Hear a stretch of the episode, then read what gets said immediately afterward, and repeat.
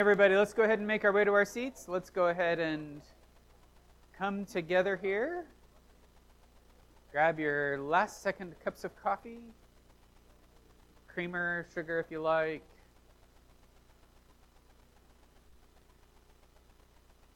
It has been too long since we had some snacks or something for Sunday school. I'll have to work on that.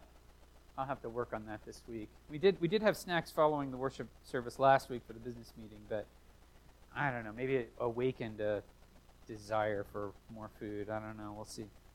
All right, let's open up our Bibles to Isaiah 59. And Mr. Fletcher, would you mind shutting that back left door, please? That would be wonderful. Isaiah 59. We're going to continue our Sunday school series of Isaiah 40 through 66, and it we are just trying to take it a chapter at a time. This is one of those chapters that you could dive into and spend a long time in, as you'll see. But for the sake of making our way through the second, or at least the third part of Isaiah, because remember, Isaiah divides into unequal thirds. You've got Isaiah 1 through 35, and then you've got 36 through 39, and then 40 to 66.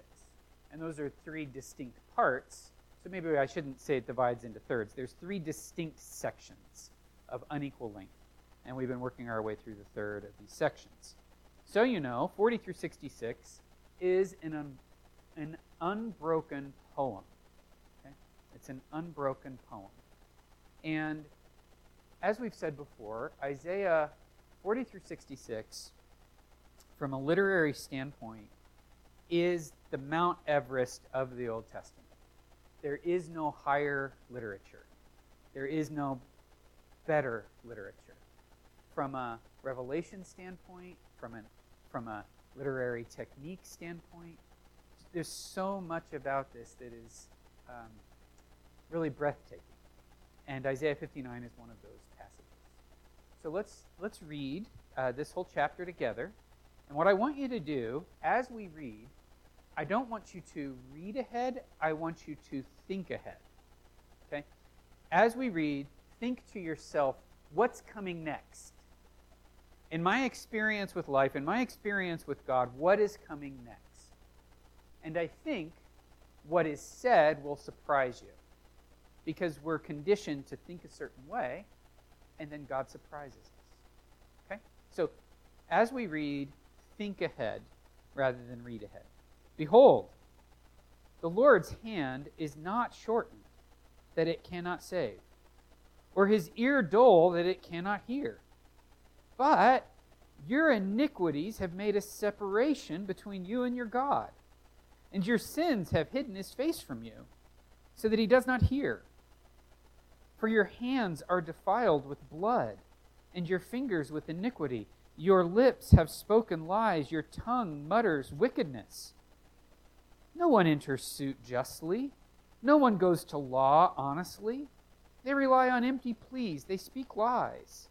They conceive mischief and give birth to iniquity. They hatch adder's eggs. An adder is a highly poisonous, venomous snake. They hatch snake eggs, basically. They weave the spider's web. He who eats their eggs dies, and from one that is crushed, a viper is hatched. Their webs will not serve as clothing. Men will not cover themselves with what they make. Their works are works of iniquity, and deeds of violence are in their hands. Their feet run to evil, and they're swift to shed innocent blood. Their thoughts are thoughts of iniquity. Desolation and destruction are in their highways. The way of peace they do not know, and there is no justice in their paths. They have made their roads crooked. No one knows who treads. No one who treads on them knows peace. Let's stop right there. For what person are all of these verbs in so far?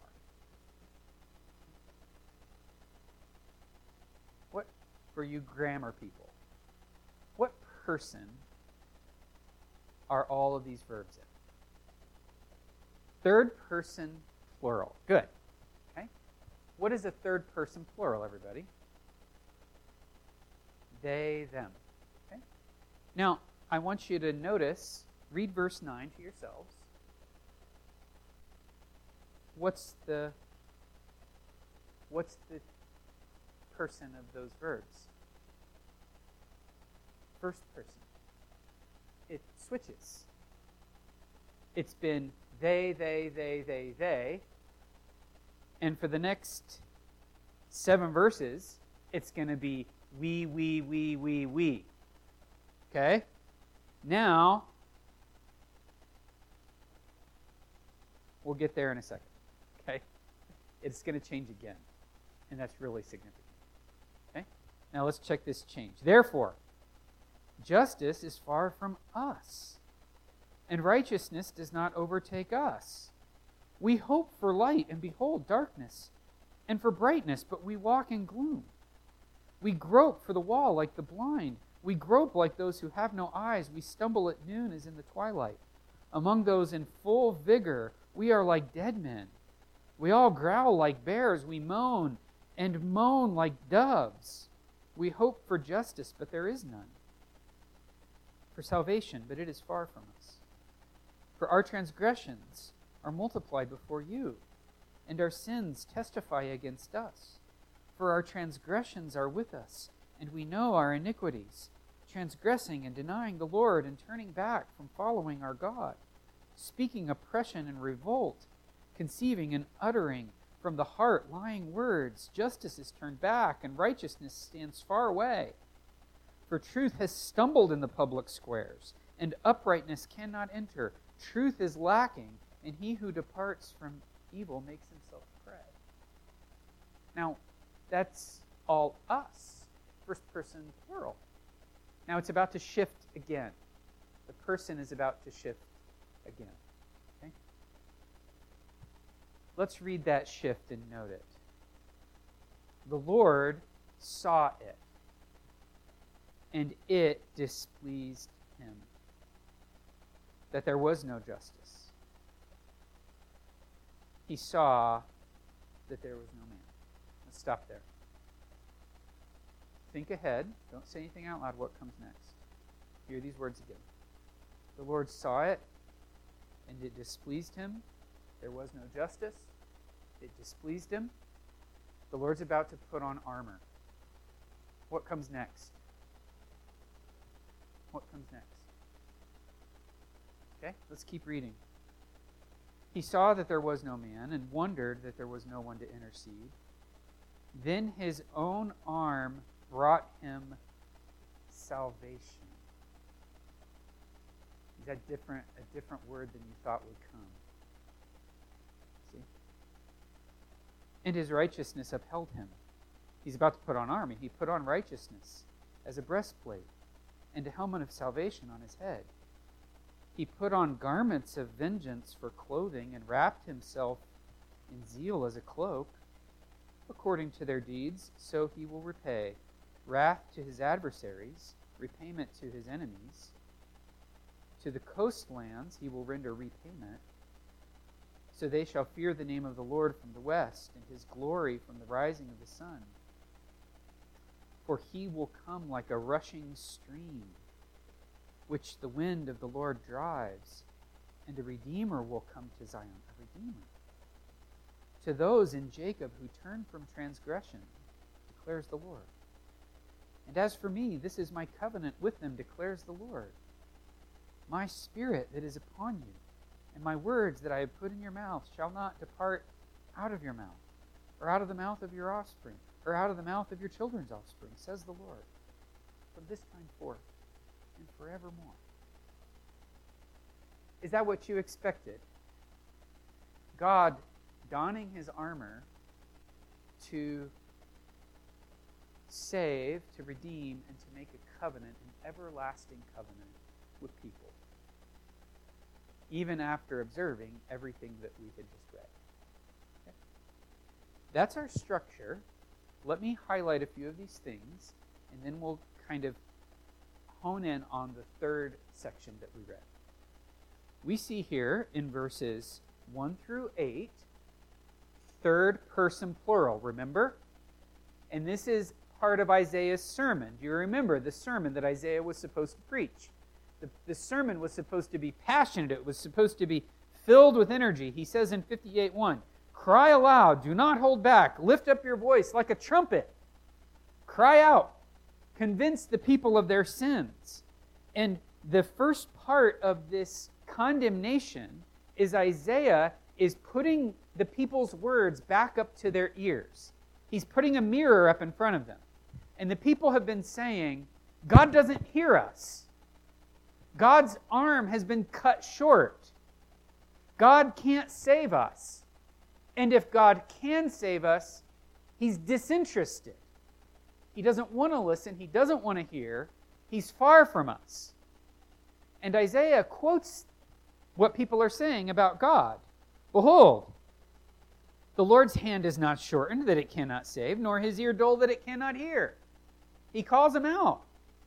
"I've heard what you said, that God's arm is short, or that the Lord's ear is dull. Let me tell you what the real problem is." He says it has nothing to do with God, but your iniquities have made a separation between you and your God. This word separation is a word from all the way back in Genesis 1. When God separated the water from the land, he separated the night from the day. He put this sort of forever marker between two things. And God says, your sin has put a wall up between you and God. Put a wall up. He says, verse 3, you want to know why God isn't listening to your prayers? You're raising your hands in prayer, and your hands are covered in blood. Do you know why God isn't listening to your prayers? Because the same mouth that utters these prayers immediately leaves those prayers and those special fast days that we talked about, and they go and utter lies. In fact, you're so full of lies that no one enters a lawsuit justly, verse 4. In the nation, you guys are suing each other. You're trying to take things to law. You're making things up. You're providing false witnesses. Nobody's even arguing from righteousness anymore. You're trying to game the system with how you define words. And you don't really believe what you're saying. You're just trying to take advantage of this situation. Now, if anything, I think we can see our culture in this passage. It's not that this is pan-cultural. This is what happens when sin in the human heart takes hold and is unrepentant. And what God is saying here, what Isaiah is accusing them of, he says, you say that God can't save. You say that God isn't hearing. He can save. He's not hearing. The fault isn't with him. The fault is with you. And it's this abject, utter hypocrisy. Unconfessed sin. You go and you offer your children in the valleys of Molech. You take your neighbor to court and you lie through your teeth. And then you have the audacity to lift those hands and move those lips toward God and then accuse God of not listening or caring. This is hypocrisy. This is sinning with a high hand. Isaiah says this in verse 4. This is verse 5, rather. And this is part of what makes this section so beautiful.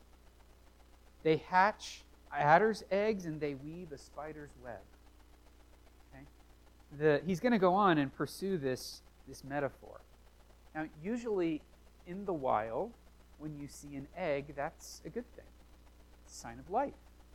You can take the egg if you want, and you can eat it and get nutrition from it. I usually eat a few eggs every morning. Who of us hasn't seen? Now, I will admit, they creep me out a little bit. They don't seem to bother my wife any. She's fine with it. But it's in the morning, and the dew is out, and on a 90-degree angle of a post or something, you see a beautiful spider web. It is huge. and you realize that little spider has been at work all night long. Now, I'm good with it as long as I don't see the spider, okay? Or the worst is when you're running on like a trail in the morning and you run right through a spider web. And I'm sure it was beautiful until my nose hit it. Well, again, something that's beautiful, but you just pluck one little corner off and it collapses. To other little animals, to other little creatures, that web represents death. And so, what Isaiah is saying here is that you people who are sinning this way, you make big promises. And it looks so good. It looks like there's life. But in the end, it is death. In the end, it is nakedness. Go ahead, try to clothe yourself, Isaiah says, with spider's webs. You won't get very far. When you have this adder's egg, you can crush it. All you've done is awakened a baby viper that's just as capable of killing you as an adult. Even the eggs themselves were poisonous to eat. So that is this society. That is this culture that Isaiah is talking to. Beautiful on the outside, so full of promise. No substance. Death inside. That's what Isaiah is saying. Now, we could go on and pursue that for a while, as Isaiah does. But then we come to verse 9. And something changes. What was it? Somebody remind me what changes here. Change in, not verb tense, change in verb person. Change in verb person. From what to what?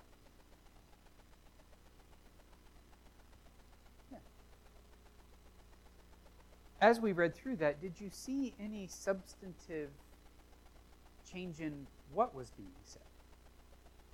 They're liars, all of them. They are adder's eggs. They conceive mischief. We come down here. It says, our transgressions have multiplied before you. Justice has turned its back. Truth has stumbled. Okay? Is there a difference in the assessment? Not really. But there is a difference in who is saying it. There's a difference in who's saying it.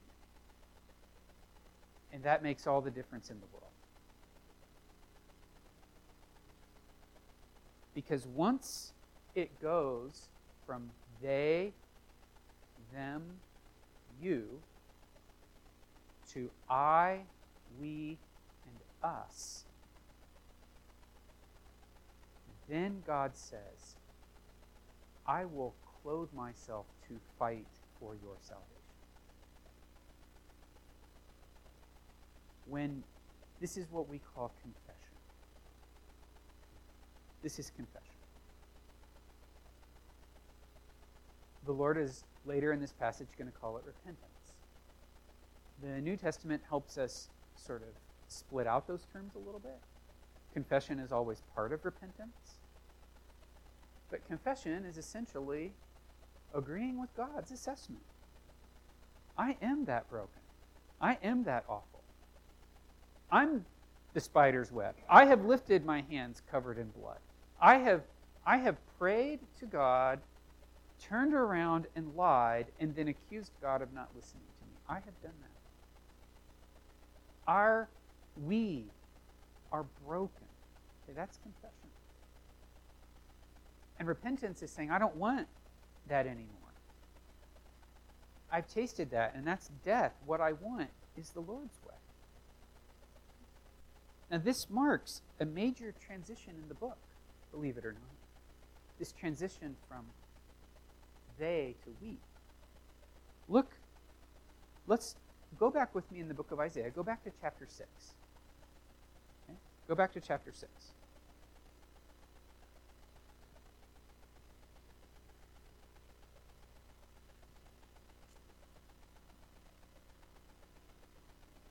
Go down to verse 8. Read this with me. It's very important. And I heard the voice of the Lord saying, Whom shall I send, and who will go for us? Then said I, Here am I, send me. And he said, Okay, I'll send you. Go and say this to the people. Keep on hearing, but do not understand. Keep on seeing, but do not perceive. Make the heart of this people dull, and their eyes heavy, and their blind their eyes, lest they see with their eyes, and hear with their ears, and understand with their hearts, and turn and be healed. Okay? What God tells Isaiah is, I'm going to send you to preach to this people. And actually, your preaching is going to harden these people. They're going to hear what you have to say, and they're going to disagree with you. They're not going to like what you have to say. But, in Isaiah 59, so all the way up to here, that's what it's been. That's what it's been, the hardening of this people. And what God is trying to show is you are blind, you cannot see. And even my own message has hardened you. But, there's a change coming. And when that change takes place, when it goes from hearing the condemnation of the Lord to accepting and confessing, then suddenly the Lord is postured differently. Look at chapter 60. Look at the very next chapter. Okay? Arise, shine, for your light has come, and the glory of the Lord has risen upon you. For behold, darkness shall cover the earth, thick darkness, but the Lord will arise upon you. When we come down to verse 6, go to chapter 61. The Spirit of God is upon me, because the Lord has anointed me to bring good news to the poor. He has sent me to bind up the brokenhearted, to proclaim liberty to the captives, and the opening of the prison to those who are bound. We're told later on that these are people who are blind, and the Lord is going to give them sight. That's a sign that He's forgiving them. And what was the change? The change went from, even my words are going to harden you, to now my glory is going to shine on you, and you're going to have light and salvation. And the change was this acceptance that that's me. I'm broken. There's no truth in me. I have been a hypocrite. I have been a liar. And when that happens, God rushes, and God begins to save, and God begins to help. Therefore, verse 9, let's go back to verse 9. Does everybody see that pattern? You see that pattern? Therefore, justice is far from us. The righteousness does not overtake us. We hope for light, and behold, we're in darkness. We can keep going with that, but we need to move forward. Let's go to verse 15, about halfway. This is a spot where the verse break maybe wasn't the best. For those of you who don't know, the verse references were put in many centuries after these books were written. Okay? My son was asking me the other day, he's like, why didn't they just leave it alone? And I said, what would you have rather me done? Said, hey, turn in Isaiah to the 897th paragraph, about halfway down. He said, oh yeah, I see your point. So, super helpful. Helps us find things quickly, helps us divide up the Bible. We're happy to have them, but they're not inspired, okay? They're just little helpful tools. And in this case, the break wasn't great, but that's okay. They had a lot of them, and they got most of them right. So we'll say 15, second half of 15. The Lord saw it, and it displeased him, and there was no justice. Now, again, remember when I asked you to think ahead? Let's go to Genesis chapter 6. Okay, go back to Genesis chapter 6. I think Isaiah is deliberately playing on this section in Genesis 6. Let's go to verse 5 of Genesis 6. The Lord saw that the wickedness of man was great on the earth, and that every intention of the thoughts of his heart was only evil continually. And the Lord was sorry that he had made man on the earth, and it grieved him to his heart.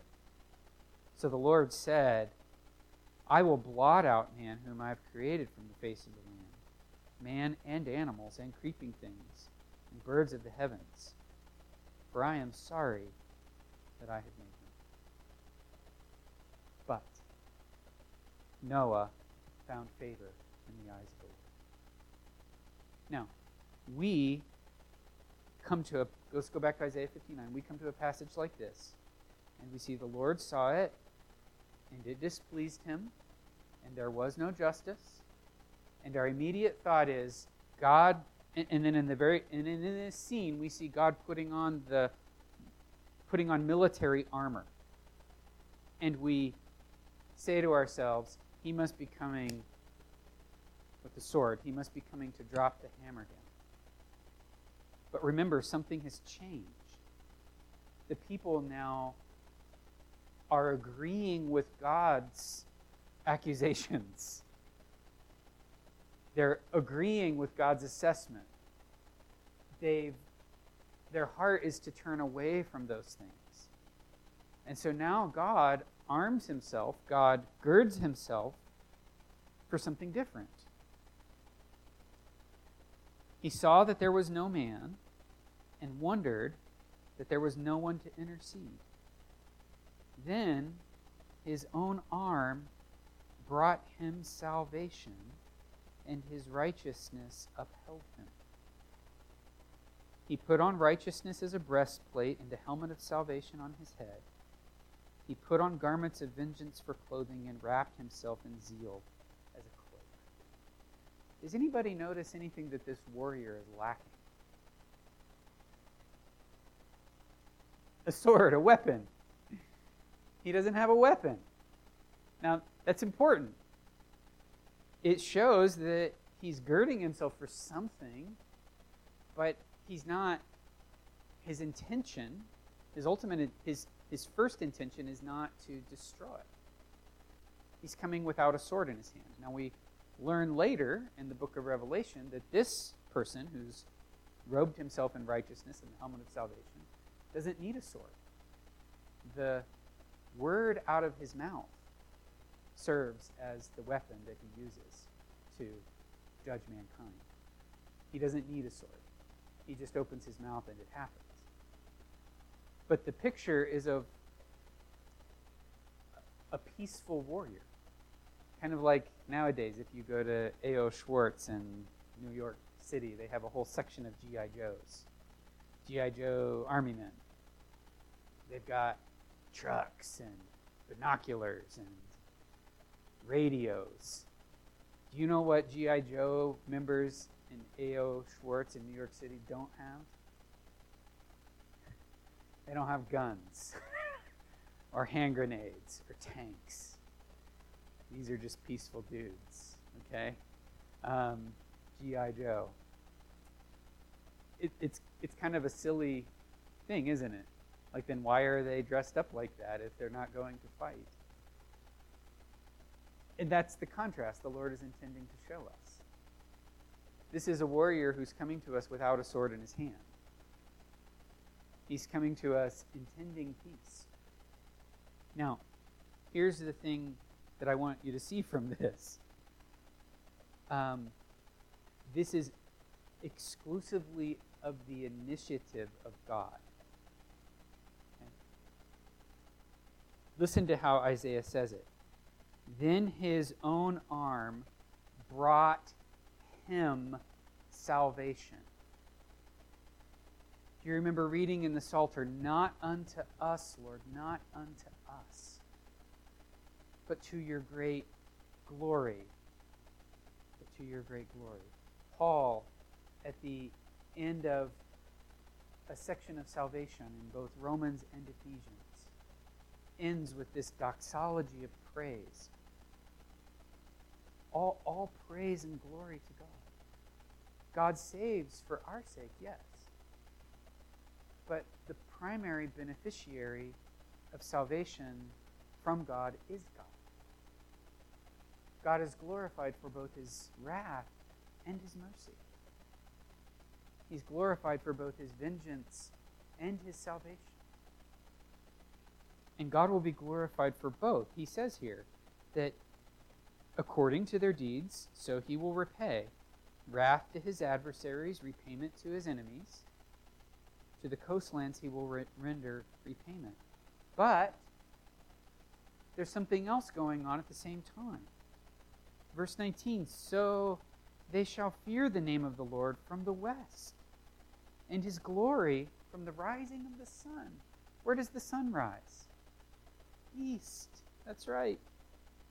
When he comes with this salvation, it will come like a rushing stream. The Hebrew is a little bit more picturesque, and we can understand it from the book of Genesis.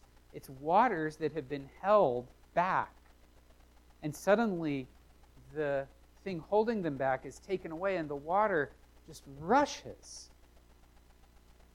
Can you think of a place in the New Testament where this may have occurred?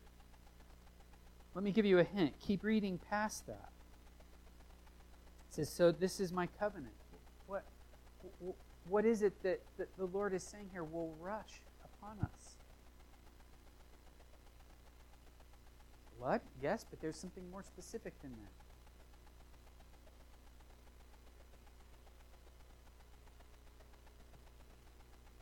That's right, this rushing of the Spirit at Pentecost. The disciples are in this upper room praying, and suddenly there's this great rush of wind in Acts chapter 2.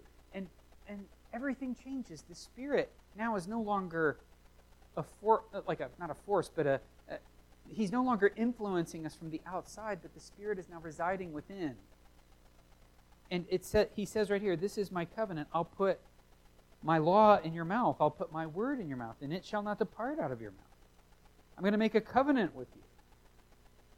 And so God says, from the west to the east, I'm going to rush upon you for salvation.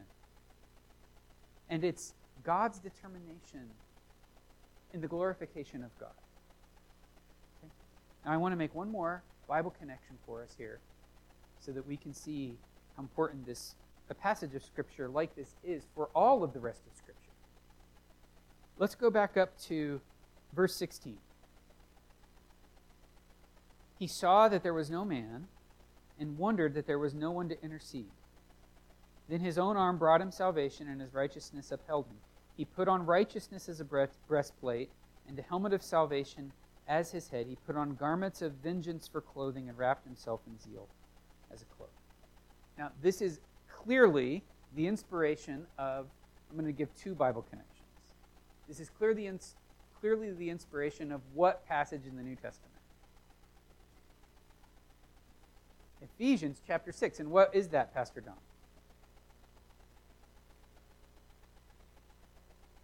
Yes, the armor of the Lord. The armor of the Lord.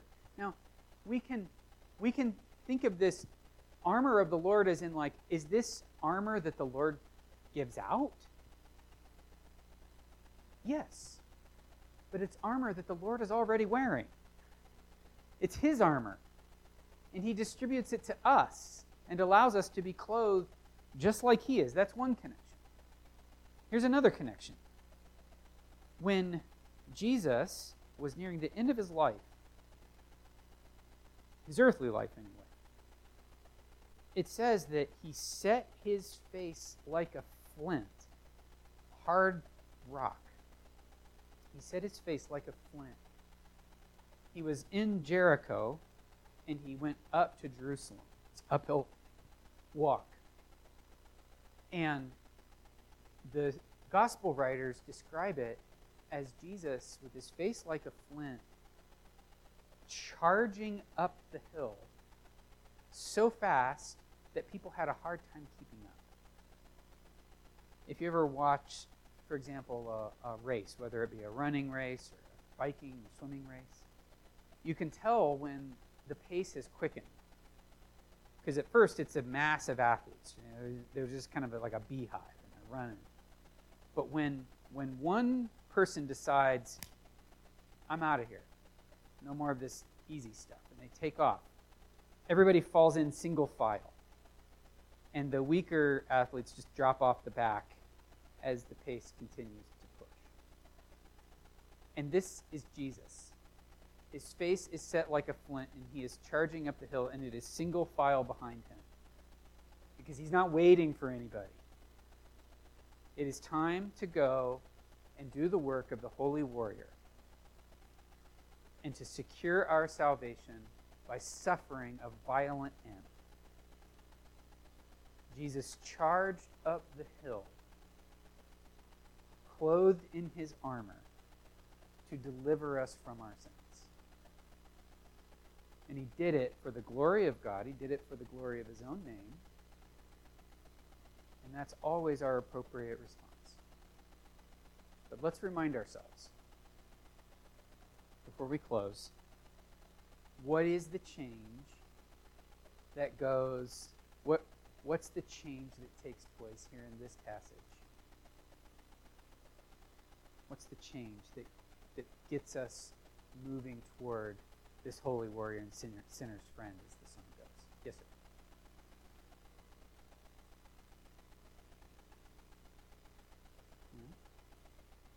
The faith is part of it. Yes, sir? Yep. Faith is part of it for sure. What's the change?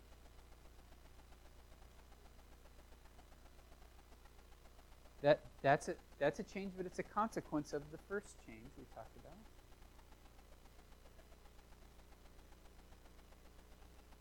They fear the name of the Lord?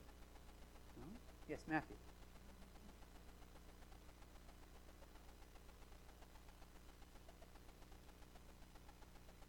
That's right. It's that person change.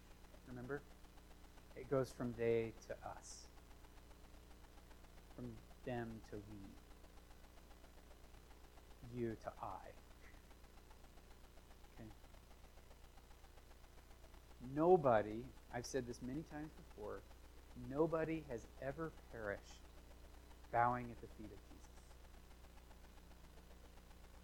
When we confess our sins and agree with God that we are broken and we need his salvation, God's demeanor and attitude changes instantly and forevermore for you. He goes from your judge and accuser to your Savior and your friend and your father and your benefactor forevermore. And it happens like that. So let's remember which side of that change we are on. Because sometimes we forget that God has totally dispositionally changed toward us. When we sin and we mess up, we think all is lost. See, the devil, before you come to Christ, is always trying to keep you from knowing something. And from the moment you're saved, he's always trying to get you to forget it. And that is, God saves those who ask for it. And when we agree with God that we're broken and we need his help, and we cry out to him offering nothing in our hands, he turns and saves and helps. And whatever trial you have coming into your life is no longer a consequence of sin. And that's something we always need to remember. All right, isn't Isaiah 59 rich? Couldn't we have spent a long time there? No, maybe one day. All right, Father, thank you for this wonderful passage. As we move forward in the book of Isaiah, I pray that you would continue to bless us richly. But we pray these things in Jesus' name. Amen.